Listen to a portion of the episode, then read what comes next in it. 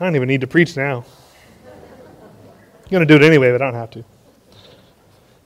Would you pray with me?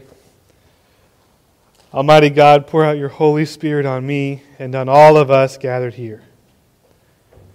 Lord, take my words and make them yours. Take all of our thoughts and make them yours. And take our hearts and set them on fire for you. Father, we love you. We pray all of this in the name of Jesus Christ. Amen. so this this scripture passage today gives us the story of of uh, two old people who hang around the church all day waiting for something to happen. Sound familiar? Right? I mean, so they're they're specifically waiting for the the Messiah to come, and that in and of itself is a pretty big commitment because uh, the the people of Israel have been waiting for the Messiah by this point for uh, at least four or five hundred years. Uh, some of them might have been waiting a bit longer than that, depending on uh, how you want to read some of the other passages in the Old Testament. But you've got centuries of waiting for the Messiah to come and, and redeem the people of Israel. At the very least, they've been waiting since the Roman occupation began. Uh, and so Simeon and Anna have to at least suspect that, that, that at some point they're going to die before the Messiah comes, right? Right up until this point where, where the Holy Spirit clues Simeon into this fact that actually it's okay. God, God says you're going to live until the Messiah comes. Um, but you probably didn't tell anybody because how crazy would you sound if you went around saying, hey, the Lord picked me to see the Messiah before all you people, and, and then I'm going to die. Right? Drop dead after it. Um, there's no indication really that Simeon and Anna are anything other than two very regular people who just happen to be extremely faithful. Right? There's nothing that says that Simeon's one of the priests. Um, I mean, there are priests named Simeon, but there's nothing that says that this is the same guy. Um, there's, there's nothing that says that they're like especially well trained in, in religious practice or any of that, or that they're really well educated or anything. They're just people who are very faithful and, and are hanging around the temple all the time because they are especially devout and faithful. And they've read the scriptures, which for them is just the Old Testament, right? That's all they've got. And so they know what the scriptures say about the people of Israel. The, this grand story that begins with God calling Abraham and singling him out to be the father of his chosen people, the people who God is going to use to save the world. Right? That's, that's where it begins, that the people of Israel are, are called out and set apart as the people who are going to be like a shining city on the hill, the people who everyone in the world can look to to see the goodness of God if they'll just do what God tells them. And of course, that's the problem. They're really, really bad at doing what God tells them. I mean, gosh, at least half the Old Testament is stories of how they didn't do what God told them to do and chaos ensued, right? How long did it take them before they melted down all their gold and made a calf to worship? Right? Like four days. Not long at all. So there's this sense of waiting for the Messiah, but there's also this sense that they, that God's people who have been set apart for this great and noble purpose, have failed. And not, not just that they failed, but that maybe they're not even really able to do anything else. They have failed so long in that calling. They've, they've, they've failed to live up to it for so many centuries that it's just kind of like, are, are we really sure we're even able to live up to this standard that God has set for us? So there's this sense of waiting, but there's also this, this sense of, of grief as they look at the world around them and they see where they are and where they were supposed to be and they can see the gap. And there's this, this sense of grief and, and, and it says they're waiting for the consolation of Israel, for God to come and comfort them and tell them it's okay, that He's got this. So they're waiting and they're grieving. And God doesn't just remember them, He makes it a point to go directly to them and show them the thing they've been waiting for. Simeon, as he's waiting for the Messiah to come, he would have had a very specific idea in mind of who the Messiah would have been and, and what he would have been like and what he was going to do, right? In his mind, the Messiah is going to come and he's going to be this great mighty warrior, maybe a king, who's going to come and he's going to he's going to rally the people of Israel in a glorious rebellion and overthrow the oppressive Roman Empire and reestablish the literal kingdom of Israel here on earth, and it will never again be conquered, and it'll be great. It'll be just like old times when David was king. I mean, that's, that is what the people living in Israel in the first century thought the Messiah would do. That's how they universally almost interpreted the prophecies of the Old Testament that all this kingdom of God business was literally the kingdom of Israel, that, that the actual physical kingdom would be reestablished and they would overthrow their oppressors and they would never again live under foreign rule and it would all be great. And you see echoes of that, by the way, in some of the disciples, right? There's a reason Peter carries a sword around with him all the time. That's why he has the sword in the Garden of Gethsemane when they come to arrest Jesus, right? Peter's thinking that moment, all right, it's starting. Let's go chop off an ear. It didn't work. And, and when Simeon finally sees this Messiah face to face, this, this newborn child, we're told he's moved by the Spirit. Right? So the, the Spirit is showing him something. And it's in this moment as he looks on this little child that it all clicks for him. And he realizes what God is actually up to. That the Messiah has come not, not just to save the people living here in Israel, but actually it's so much more than that. He's, he's coming to the whole world.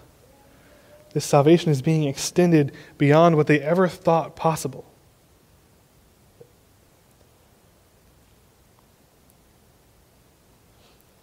And then there's Anna, the, the widow who lives her whole life in the temple, literally in worship day in and day out. You know, we're not told exactly what God reveals to Anna when she sees the baby. It's no mention of it anywhere. We're also not told what happens when she goes and talks to other people about the baby. We don't know what she tells them. It's almost as if it's so deeply personal for her that the authors didn't want to include it in the text. But clearly, something happened. She meets her God face to face. I would suspect that most of us would like to do that too. Most of us would like to meet God face to face. Most of us would like God to come here now and fix all of our problems. I don't actually know anybody who looks at the world today and says, yeah, this is fine. This is okay. It's all good. Nobody. Everyone's dissatisfied. Whether you're conservative or not, whether you're Democrat, Republican, doesn't matter. Everyone's unhappy, right? It's like the one thing that unifies us is we're all equally unhappy with the world today. Think everyone would love it if Jesus would just come down and put things to rights and, and fix all the problems and set us on the right path and, and make it all clear to everyone, solve all the disagreements and the arguments, and just let us go. Right? Wouldn't that be awesome? Why doesn't he do it? We would love, we would love for Jesus to just show up and fix everything. And most of us probably have a pretty clear expectation in our minds of, of what that would look like just like Simeon had a pretty clear idea of what it would look like when the Messiah came. And so we're waiting. And, and many of us may feel as though we're not just waiting for Jesus to come, but we've always been waiting for him to come, and he hasn't come, and where is he, and why?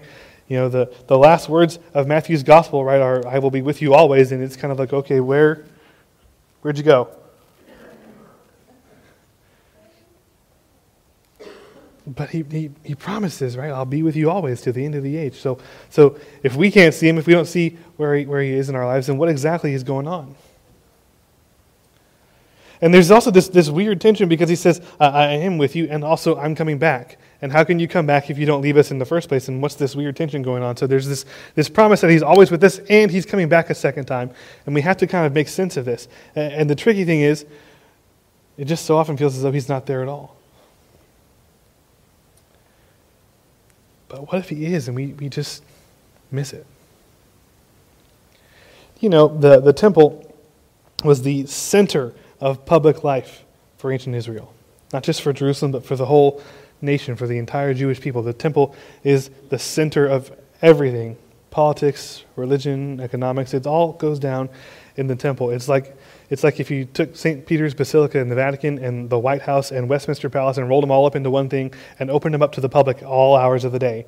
That's the temple. Everyone's there. It is the one place you can go in Israel to make a sacrifice. So if you've got to make one of the sacrifices you have to make according to the law, you go to Jerusalem. You want to have your kids circumcised, you go to Jerusalem. You want to be purified, you go to Jerusalem, right? Everyone goes to the temple a couple of times in their life, at least probably several times a year they're going there. That building is always full of people. It's never empty. So, so when, when Simeon sees this baby and cries out, Hey, this is the Messiah, people would have heard. There's no question because it would have been full of people. Likewise, when, when Anna is going around and talking to people, everyone's going to hear what she's saying because even if she's not talking to you directly, you're like four or five feet away, you're going to hear it. This is a very public moment. Hundreds, if not thousands, of people are hearing on that day what Simeon and Anna are saying about this newborn child. So it's, it's really weird that there's no point during Jesus' later life when someone says, Hey, Aren't you the kid that they were talking about 30 years ago back in the temple? There was this crazy old lady who kept talking about the baby I had to go see. Wasn't that you? No one ever says that. Even just 12 years later, when, when his parents pull the ultimate parenting move and forget him in the temple. Right? Imagine if you forgot the Son of God in the temple. And, and, and they go back and they find him and he's teaching the people, and they're all amazed at how how brilliant he is and how he's explaining the scriptures in such a wonderful way. And wow, what a great teacher. No one at that point stops to think, you know, there was a baby here a few years ago who someone said was the Messiah. Maybe this is the kid. No one mentions it. And even if no one believed him, you would think at some point, if he introduces himself and says, Hi, I'm Jesus of Nazareth, Joseph and Mary are my parents, someone at some point would say, You know, I heard of that kid once. Weren't you the one those crazy old people in the temple we're talking about that one time? No, never.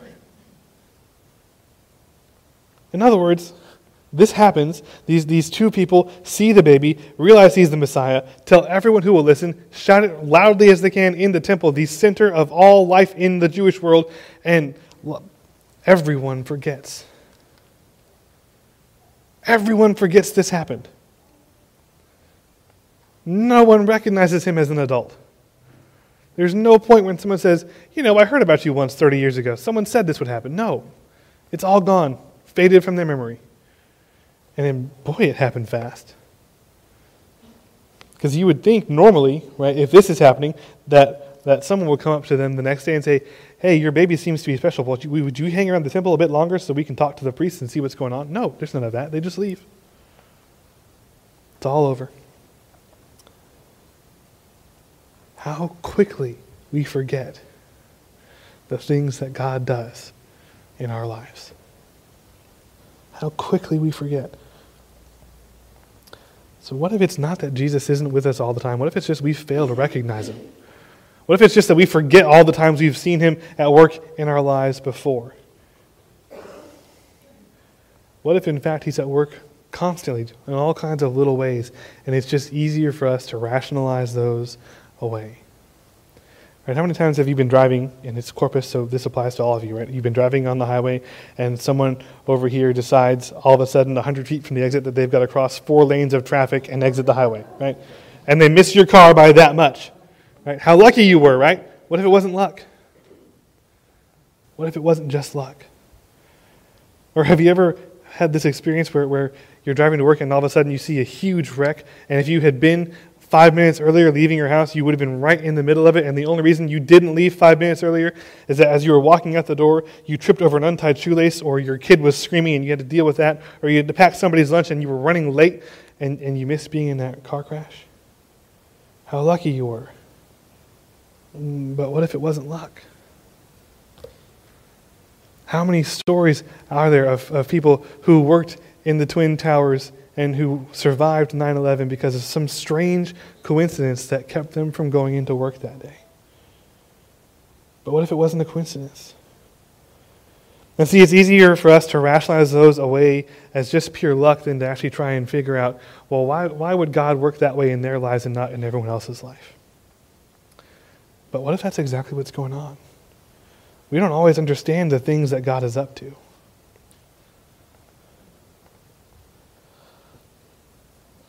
It's so easy to forget, to forget or to ignore the work of God in our lives, to look past it, to try and explain it away. But you know, this is the time of year when, when we, uh, as we prepare to celebrate Christmas, we, we try and sympathize or even empathize with the people of Israel as they waited for the coming of the Messiah. And if we're going to empathize with their waiting, we might also want to bear in mind that the vast majority of them missed it when it happened. It just passed them by completely. Because it did not look the way they thought it would look. And so they just said, that's not the Messiah, and moved on. And I got to wonder how many, how many people who were in the temple that day when Simeon and Anna were going around telling everyone who would listen that this baby over here is the Messiah, how many of those people do you suppose might have been in the crowd 30 years later shouting, Crucify him? Because it wouldn't be all that surprising if there's some overlap there.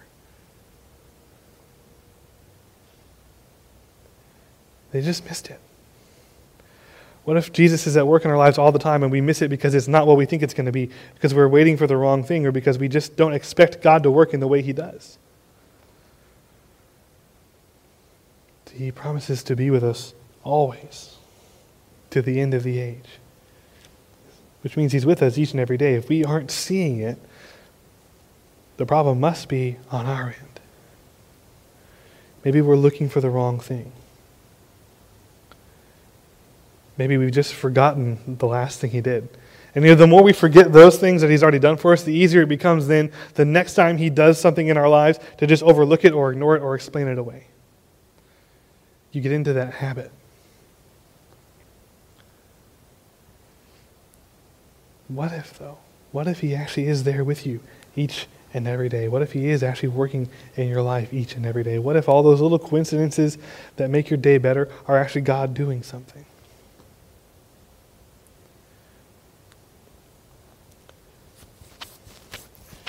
As we get ready to celebrate Christmas this the end of this week, I want to encourage you these next few days. Just pray this simple prayer. God, help me recognize your presence with me as we wait. Just that. Help me recognize your presence. Because I think for some of us, it might actually take God stepping in and doing something big for us to realize He's with us the whole time. As we wait and get ready to celebrate the birth of Christ, wouldn't it be great if each day between now and then we actually begin to see him more and more present with us each and every day? Lord, help me recognize your presence with me. In the name of the Father, and of the Son, and of the Holy Spirit. Amen.